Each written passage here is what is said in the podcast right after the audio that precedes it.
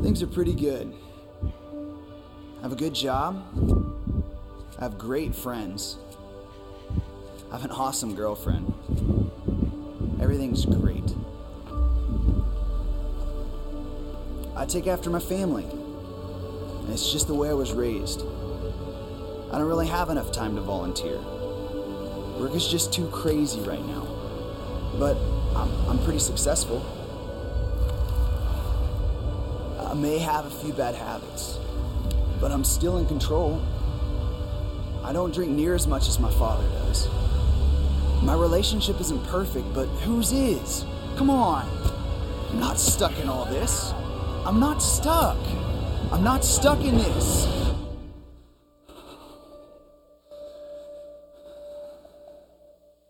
I'm stuck. Morning, everybody.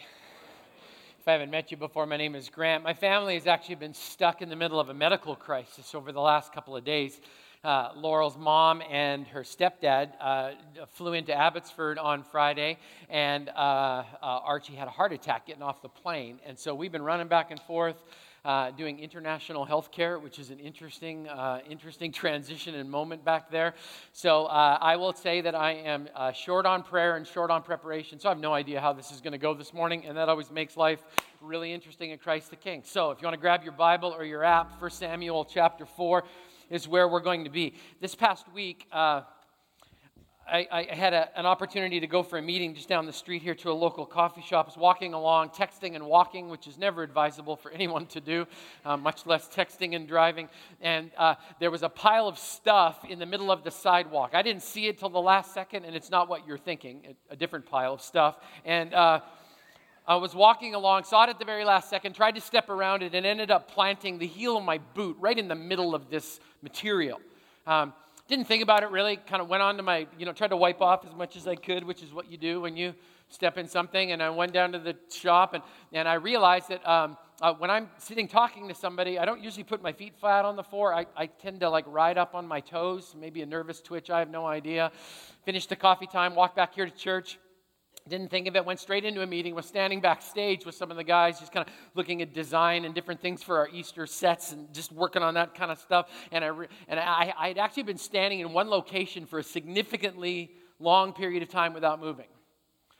And then everybody kind of left, and I'm standing there, thinking to myself, processing, and I go to leave, and I'm like,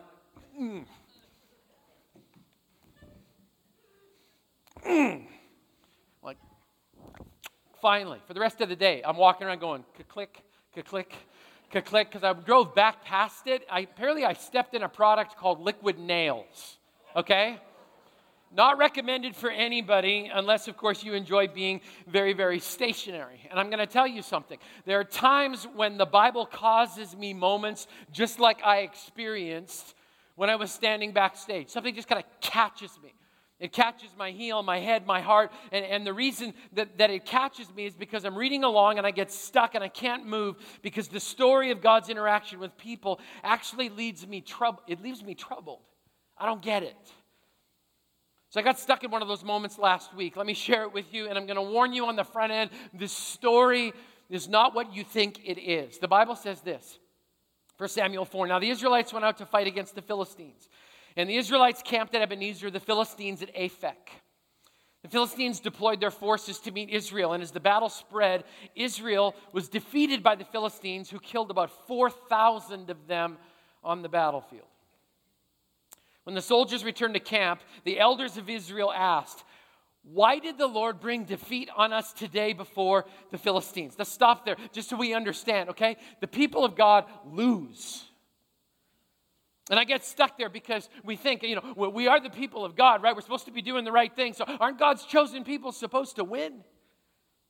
I mean, surely there's got to be a bonus, some kind of a payout for following God, right? Life is supposed to be easy and light and wonderful. And it's just, once you accept Jesus, it all just goes perfect from that point on, right? They lose, and they do what I think all of us do when there's a loss. They ask the question, why? The people of God ask a logical question, why? Well, why did we lose? And we've been asking the same questions ever since Genesis chapter 3 when the world fell apart. Why did the tumor grow? Why did the cancer spread? Why did the divorce happen? Why is there pain? Why didn't this go my way? Why wasn't there a payoff? Why didn't God do what he was told when I told him I needed a win this week? Has anybody else noticed that there's a great shortage of really good answers to the question why? Anybody else figured that out? So in true human fashion, the people of God make a plan. They make a plan because we all know how it works, right? If at first you don't succeed, try again. That's what you do, right? So you pull yourself up by the bootstraps and you make a plan and you come back out with them. And so here's what their plan was. Okay, get a picture in your mind before you go to the scripture. Just get a picture. There's 4 Israelite generals. They're gathered in a tent. They just lost, thousands of their closest friends, and they come together and it's like, what are we going to do? We got to go out and fight this battle again. And one of the generals pulls out a table and he rolls out a piece of paper and he goes, okay, guys, here's the plan. We're going to get the box. And the other guys are, really? You think it's time? Absolutely. Get the box. Your Bible says, let's bring the Ark of the Lord's Covenant from Shiloh so that he, some of your translations say it, may go with us and save us from the hand of our enemies. So the people sent men to Shiloh and they brought back the Ark of the Covenant of the Lord Almighty, who's enthroned between the cherubim, don't get lost in the word, and Eli's 2 sons, Hophni and Phinehas, were there with the Ark of the Covenant of God. Okay, I love this. I love that. My Bible is just my favorite thing because it just comes alive. The plan is so simple. Get the box and bring the big guns. That's what we're going to do. You know the box, right? You saw Raiders of the Lost Ark. You know what I'm talking about, right? Okay, it's the thing Indiana Jones has been searching for his entire career, right? It melts the faces off of Nazis when they touch it in the wrong direction, and it's overlaid with gold, and now we all know where it is, right? It's in a warehouse in the United States, inside of a wooden crate, and it just sits there and it hums. If you don't know what I'm talking about, you need to get a life and watch the movie Raiders of the Lost Ark, okay? It's biblical. Okay, but that's what they say. Get the box, the overlaid golden box that's got 2 cherubim on the top of it. That's just fancy words for angels, okay? Angel statues on the top of this whole thing. We're going to get the box, and the box would go with the people of Israel, and it represented the presence of God. So get the box, and then they go, just get in the box. That's not done. We need some celebrities. We need 2 Christian celebrities because it always goes better when you've got celebrities. So let's bring the kids of the high priest, Hophni and Phinehas, and then we're going to get all pumped up, and we're going to listen to the theme from Rocky, and we're going to go out, and we're gonna open up some bad stuff on the Philistines. This is perfect. We got a box, and we've got Christian celebrities. This is going to be awesome. It's in your Bible. Verse 5, when the Ark of the Lord's Covenant came into the camp, all Israel raised such a great shout that the ground shook. I mean, the Israelites are pumped up. Why? Box celebrities. This is perfect. I mean, they're thinking in their head, Philistines, you might as well not even show up tomorrow. You know why? We have a box. Verse 6, hearing the uproar, the Philistines asked, what's all this shouting in the Hebrew camp? When they learned that the Ark of the Lord had come into the camp, the Philistines were afraid.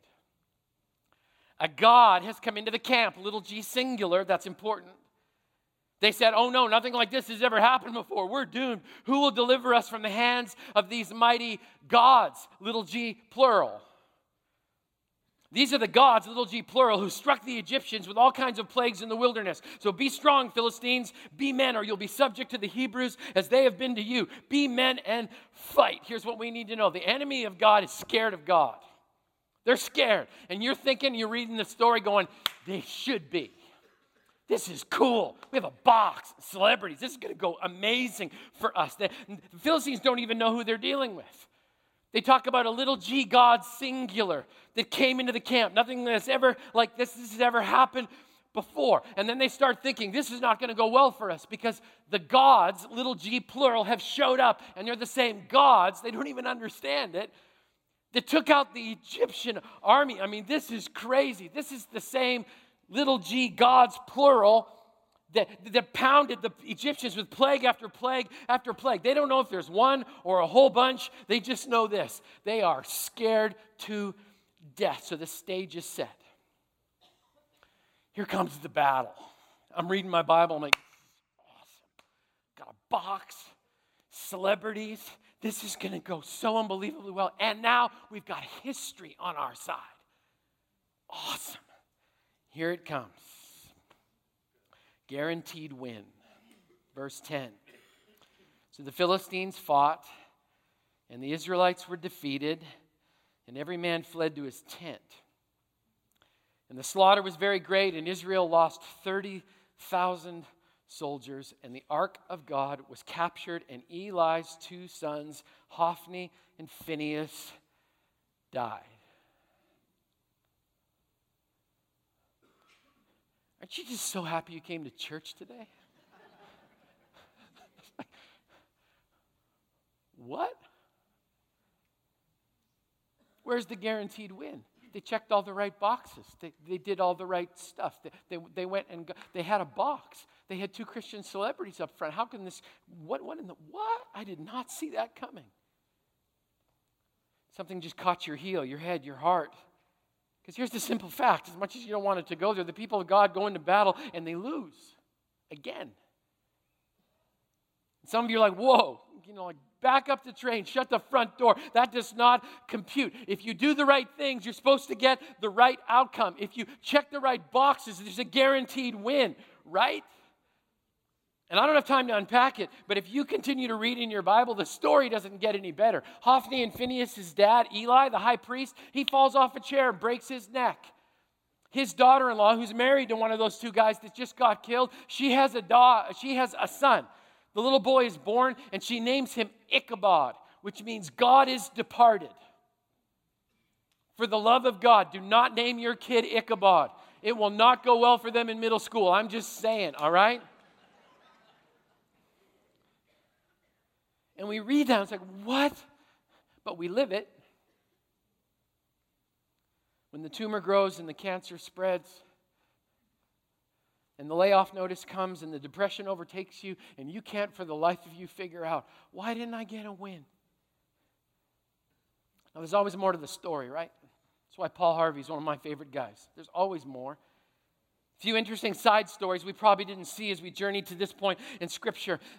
We've been talking about the cycle of Israel in the book of Judges, right? Well, it just so happens that the people of Israel are on the part of the cycle where they're forgetting and forsaking God. And there's consequences when they make decisions because they've had the presence of God parked in a different location for a really, really long time.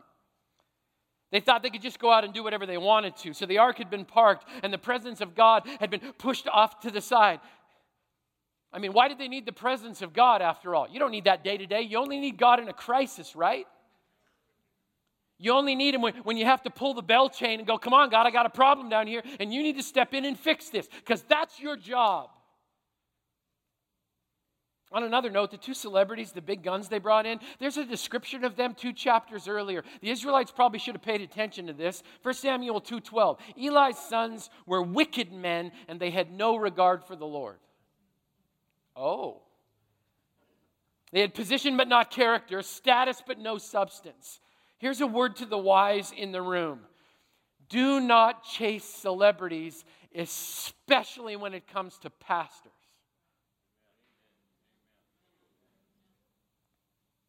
Can I tell you something about pastors? They're human beings, and they make mistakes. And sometimes they leave the presence of God in a different location for a really, really long time before they figure out that they actually need him every single day, just like you do. Chase Jesus, not celebrity. You will be disappointed, I promise. You stick around here long enough, I will disappoint you. You know why? Because I'm human. Let me break it down for you before we all get really, really depressed. Just so you're encouraged, someone texted me that was here last night and said, you should have told people to wear steel-toed boots and a hard hat for this message. Like, okay, so what happened? What happened? Why did this go down the way it is? Well, this is the way my Bible teaches me, okay? The people of God mistook ritual for relationship. They mistook a ritual for relationship. When you're losing, this is what happens. We think, I've just got to start doing the right things and God's going to make everything better. So you bring in the box, right? It's God in a box and it's perfect. You've got God conveniently in the box, and this is basically what happens. You open the lid, and God pops out, and you tell him what you want, and he does that because he's a really, really loving God, and then you put him back in the box because you know this. If God hangs around too much, he starts messing with your stuff, and he starts messing with your schedule. So you've got him in a box, and you invite him out, and then you put him right back in, and you slam the lid because you wouldn't want him to mess with your stuff, would you? And you do the right things. You got a crisis, so you go to church, and you pray the right prayers, and you perform for God so that God will perform for you, right? You mistake ritual for relationship. You practice rabbit's foot theology. God's my good luck charm, and I pull him out when I need him, and I rub the rabbit's foot, or I polish the lamp, and the genie just pops up, and I tell him exactly what I want, and if he doesn't deliver, he doesn't love me. You get the box, right? Because it's a guaranteed win. And that's what God is there for, right? To give me what I want so that I can do whatever I want to with my life. Is this getting personal for anybody? It's the epitome of being religious. I give so that I can get. And here's the deal with the Israelites. They were worshiping the box, not the presence of God, which was represented by the box. Can I tell you something? Coming here is not it. There's nothing holy about this box that we're sitting inside of. The only thing that makes this holy is when the presence of God shows up. That's the only thing. There's nothing super spiritual or supernatural about your chair or your cup holder or the carpet or the bricks and the mortar. The only thing that turns this into a beautiful sacred space is when the God of the universe decides to bless us with his presence. But sometimes we just start thinking, right? Well, if I could just get to church, if I can just go there, then I'm going to experience God in a different way. Can I tell you something? God is just as much out there as he is in here. He's in your car. This is going to freak you out. He's in your bedroom. He's in your office. He's on that little path that you walk on the side of the lake. He's out at night creating light that's coming from stars in the moon just so you can see your dog. I mean, that's the kind of God you have. He's everywhere. He's saturating this entire area. He's the air that you breathe. Do we understand that? But we just keep sticking him in a box. It's a classic mistake, right? I go to church to worship God, and that's cool unless you mistake a place or a thing, which would be ritual, for a relationship. Here's the bottom line. If your ritual doesn't result in an encounter with Jesus, it's useless. Wow. Let's keep going. Here's the deal with the Israelites. The people of God cared more about what they got from him than being in relationship with him. We talked about this in our prayer series earlier this year, right? That our attitude is often this. You know, give me, bless me, give me, bless me, give me, bless me. Hey, God, here's my list. I'm going to need a full accounting of these requests by 4 p.m., so you better get busy because I've got a schedule to keep. That's your job. Check the boxes, God. Come on, let's go. You know what? This is what I've learned. I think a true test of my faith and my belief in God is how I respond when the God of the universe says no. I mean, when God says no, does that push me back to God in trust and dependence? Or does the no just become a sore spot in my soul that I go back to over and over and over again? Because God did not perform for me. Here's the deal.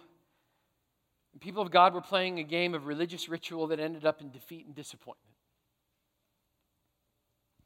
It's a tough deal, isn't it?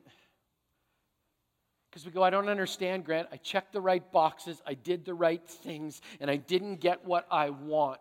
Can I tell you, when all you're doing is going through the religious motions, I will absolutely promise you, you will end up defeated and disappointed in God. Because God's not interested in your ritual. He wants you. You know, you've probably been there. You got a problem, so you go to church and you sign up for class and you watch a cheesy Christian movie and you chuck a couple of bucks in the bucket and then you wait. You wait because you got the box. You even listen to your favorite Christian podcast and you wait because if I do the right things, I'm going to get a guaranteed win. That's what the Israelites were thinking. And when it doesn't happen, our response is, God doesn't love me, and I nurse a sore spot for years. Listen to this sore spot, verse 2 of chapter 7. The ark remained at Kiriath Jearim a long time, 20 years in all. 20 years. I mean, for 20 years, the people of God are stuck in defeat and disappointment. I mean, let's just stop there for a second. But you can do a lot in 20 years, can't you? 20 years of being mad, figuring stuff out. Why did we lose? 20 years of realizing that following celebrities is just plain disappointing on every single level, especially when they're Christian celebrities. 20 years of kicking yourself for thinking, if I just did enough of the right things. 20 years of realizing God doesn't want your performance, God wants you. 20 years of figuring out that God doesn't want to be a genie that pops out of a bottle, solves a problem, and disappears. Go. Now, you know what? This just amazes me how my brain can get so twisted into that kind of a thought pattern. That somehow God is on a paging system, and I call him when I'm in crisis, and I actually expect him to show up and fix it, even though I sin my way into the middle of it. You know, God doesn't just want to be invited into your problem. God wants to walk with you in the midst of the problem. He wants you to depend on him, live for him, and not leave him in another location until you're desperate enough to have to call. That's a relationship. When you're together, good and bad. You know, I'm reading my scripture again this week. Jesus said this, "Take my yoke upon you and learn from me. For I am gentle and humble in heart, and you'll find rest for your soul. For my yoke is easy and my burden is light." And I hear that verse, and there's something in me as a human being that just naturally goes towards two words, easy and light. That's what I want. I want it to be easy and I want it to be light. I want my life to be blessed. I want to be able to just move along and not have to work anything. I want God to spray me with spiritual Teflon so I don't have to deal with all the other problems that everybody else has to deal with in the world. I just want it to not stick to me and slide right off. And we read that verse and we go, yes, easy, light. I'm claiming those two things. And we forget that the verse starts with these words. Take my yoke. There's a yoke. You know what a yoke is? So a yoke is a piece of wood that gets strapped around the neck of two oxen so that they can pull heavy steel through really tough ground. Does that sound easy and light to anybody? We forget that these verses are a picture of God right alongside of us, yoked up together with our broken humanity, pulling the weight, and that the only reason it's easy or light is because the God that is pulling beside us is strong. We need to learn that. There's only one funny part of the whole 1 Samuel 4 through 7. The Philistines capture the ark, and 7 months later, they're trying to give it back. They're just like, we don't want this thing. This does not go well. Apparently, having God's presence when you're not following God does not go well for you. Has anybody else, any rebels in the room ever figured that out? Somewhere along the line, you invited God to be a part of your life, and then you decided to go and do your own thing, and you found out that God of heaven is actually the hound of heaven, and he will follow you and nip at your heels and drive you crazy until you come to a place where you just say, okay, I give. The Philistines figured it out. They had the presence of God, and suddenly they didn't want it anymore. Because when the presence of God and the lordship of Christ are not together, it's not a fun place to be. They try to give it back. You don't mess with God's box. Now, there's a lesson in here for both parties. You don't mess with God's stuff, and for the record, you are God's stuff. And God gave you a box, and you are to treat it with respect and dignity because it's his gift to you and you don't own it. Your body says you are not your own. You were bought with a price. So you need to treat that box with respect. The Bible says you're supposed to honor him. The people of Israel finally get it. It's not about a box or celebrities. Kid named Samuel shows up in the story. Some of you that are Bible study people, you remember Samuel, right? He's a little kid with biblical insomnia, couldn't sleep. God kept waking him up at night. A wise mentor said, the next time God talks to you, you just tell him this: I'm listening. It's a cool story. Samuel shows up and says, look, people, for 20 years, you've now ignored God and nursed your sore spot. It's time to move on. It's time to move on. We're going to deal with this once and for all because you figured something out. It's not about a box, and your celebrities don't mean anything to God. The Bible says, then all the people of Israel turned back to the Lord. So Samuel said to all the Israelites, if, and I will say to the people of Christ the King, if, I'm not assuming anybody's going to want to do this. If you're returning to the Lord with all of your hearts, then rid yourselves of the foreign gods and the Ashtoreths and commit yourselves to the Lord and serve him only.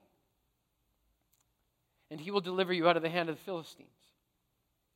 So the Israelites put away their Baals and their Ashtoreths and served the Lord only. I read that and I go, oh, okay, there it is. We finally got it. If you are returning to the Lord, then rid yourselves, which means this. If you have to rid yourself of it, it means you've had it the whole time.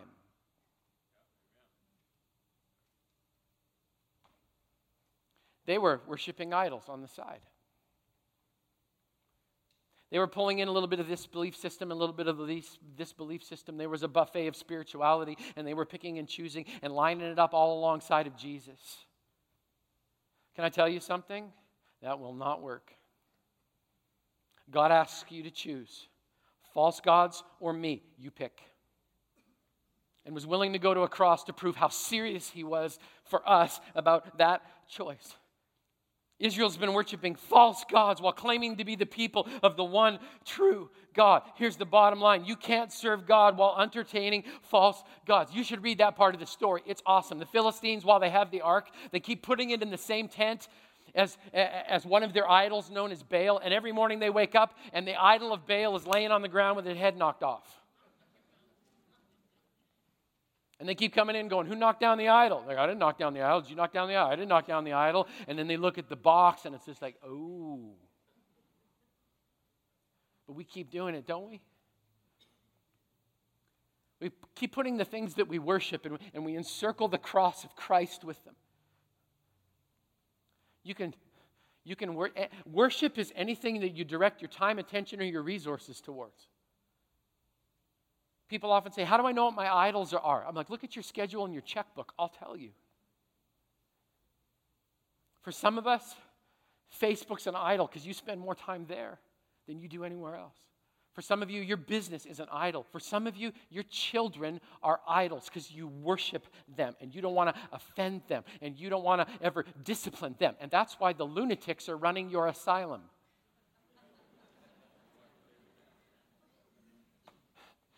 Told you, hard hat and steel-toed boots, right? We think we can get away with false idols, and God keeps saying the same thing. Doesn't my blood matter? Doesn't my sacrifice matter? You can only have one big G God singular. The Bible gets really personal here. Actually names the two gods that the Israelites were flirting with. Baal and Ashtoreth. Let me just boil down a whole bunch of Near Eastern ancient history to you. Baal was the little g god of success, and Ashtoreth was the little g goddess of sexuality. I'm so glad our culture doesn't have to deal with those two things anymore. Isn't it good that we've kind of graduated on beyond some things, right? You know, that must have been tough. To have to deal with the god of success and the goddess of sexuality. Like, that must have been really unbelievably difficult. I'm so glad that we have moved on to bigger and better things because we're so advanced. I can't think of much in my life that threatens my passion for Jesus outside of corrupt sexual desires and an addiction to be recognized because of my success. Anybody else relate to that? Don't put your hand up.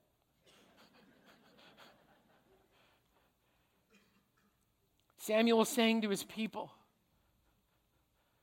your success is because of Jesus. Say thank you. Your broken sexuality needs to be brought under the lordship of Christ. Then and only then will you have a big G God in your corner. And then and only then can you come and find healing for your soul. It's a 20-year sin cycle that needs to be broken. A cycle of ritual that can only be devastated by a relationship. How do we break the cycle of religious ritual? How do you get there? How do you do that? Well, we do it the same way the Israelites did. The Bible lays it out just piece by piece. First of all, you return to God's heart. You come with openness and honesty. You come in confession and repentance. You stop focusing on getting from God, and you pour yourself into getting with God. And it's not just about doing the right things, because I know this about myself. I can do all the right things for all the wrong reasons. And I'm going to say it again. If your ritual does not result in you coming face to face with God Almighty Himself, it's worthless. Secondly, you rid yourself of your little g gods, plural. Okay, let's just go for it. Some of you need to cancel your Facebook account because you're not godly on it. You stir up drama and trauma in your life and the people that are around you. And because you cannot handle it, you need to be man or woman enough to take a step away, because you get angry and frustrated and the whole world pays for it when you start typing in all caps. And you forget that your Bible says, Jesus first. And it also says, let no unwholesome talk come out of your mouth. And it also says a soft answer turns away anger. Just to throw a few things on there. Some of you need to ditch a distraction because you are more obsessed with your fantasy football league than you ever have been with getting to know the Jesus who saved your soul. Some of you need to forget about chasing success and climbing up the corporate ladder and realizing that everything that the world tells you, you're supposed to accrue and gather. I hate to tell you this, but at the end of the book, it all burns. You can't take it with you. It melts. Some of you need to just go, you know what? I refuse to chase what the world tells me is important. Some of you need to create a conviction in your heart where you only experience intimacy inside of a marriage with someone that you've made a lifelong covenant with.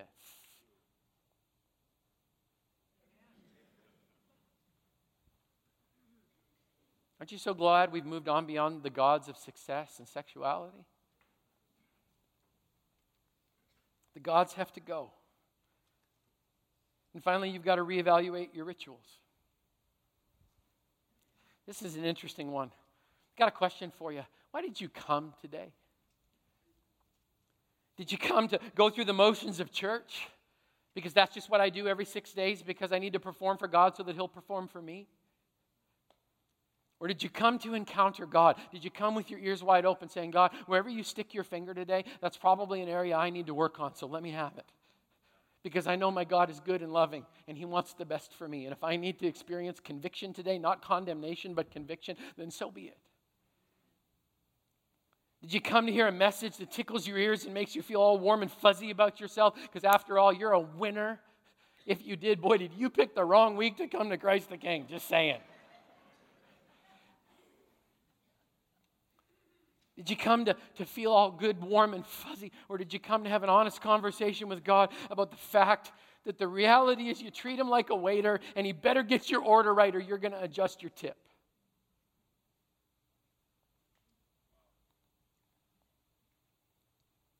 Please don't get me wrong. Some rituals are good. Can I be honest with you? I read my Bible this week out of pure discipline. I didn't feel like it. And then God led me to 1 Samuel 4. Thank you very much. But I'm glad I read my Bible this week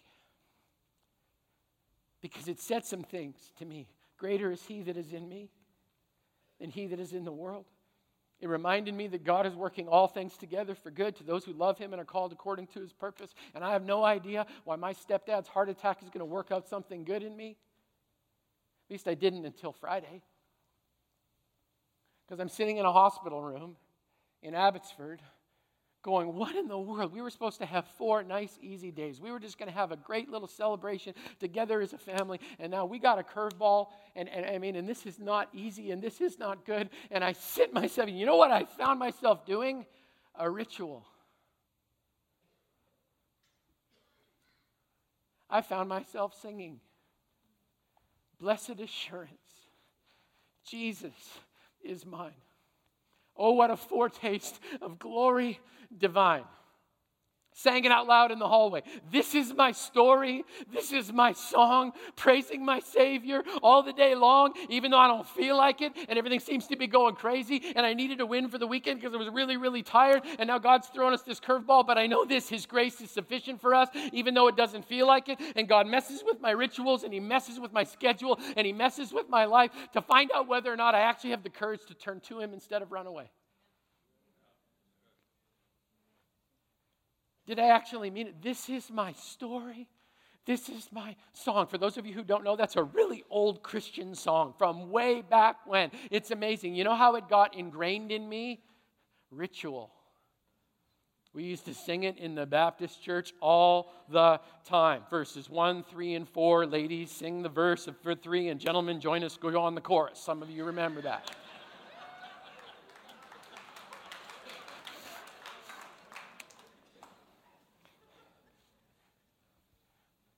Some rituals are good. Driving home, coming here yesterday afternoon, tired, broken, confused.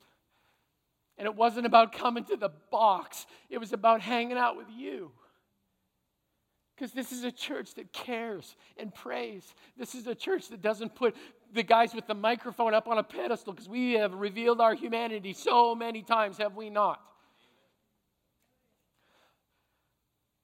I just wanted to be with God's people. Because a hug from one of God's people, kind of like getting a hug from God. You know what? I needed a hug yesterday, I'll be honest with you. Some rituals are beautiful, but when you mistake a ritual for a relationship, boy, have you missed it. Because you can worship God anywhere. And I'll tell you something. You can find God's people everywhere.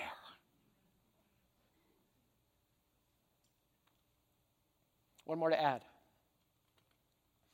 You resolve to honor your most important relationship.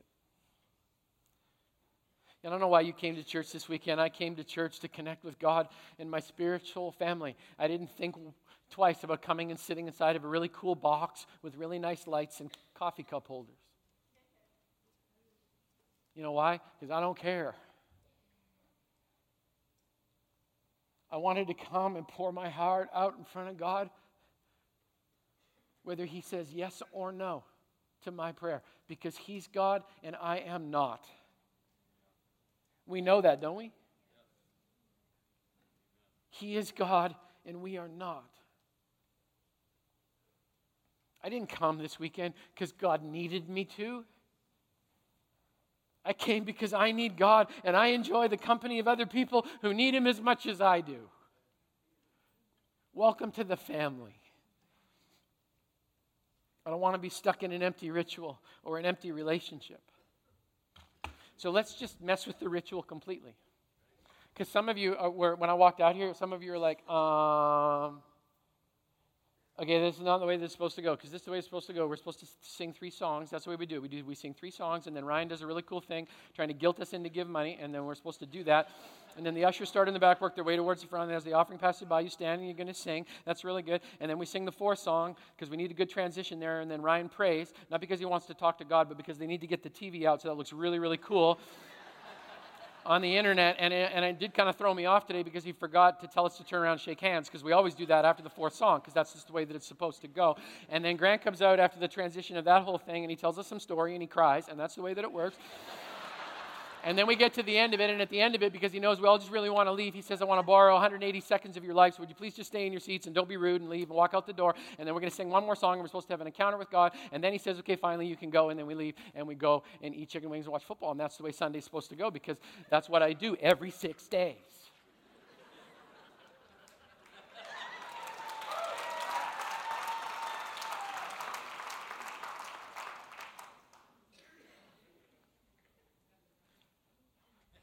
Simple question. Where was Jesus in all that? You know, I love, some of you experienced him when you were singing, in tenderness he sought me. Some of you experienced God when you ran into your best friend in the hallway on the way in. Some of you experienced God when you took a sip of the free hot coffee and went, oh, it's so good. So I know this is going to freak some of you out, but would you stand?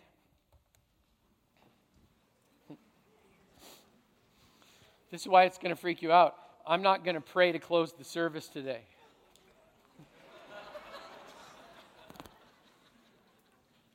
But what am I going to do? Like, you need to sprinkle clergy dust on us before we get out of here, because that's just what you're supposed to do. That's how you're supposed to do it. Grant, come on, don't. In a moment, I'm going to invite you to turn around and say hi to some of the people around you. Some of you are like, I'm an introvert. Get over it. Some of you are just going to smile at somebody and say, congratulations, you made it through that, whatever that was. I don't know. Like, wow, my toes are sore. For some of you, you've been sitting next to the same people for more than a decade and you've never introduced yourself. How rude are you? Like,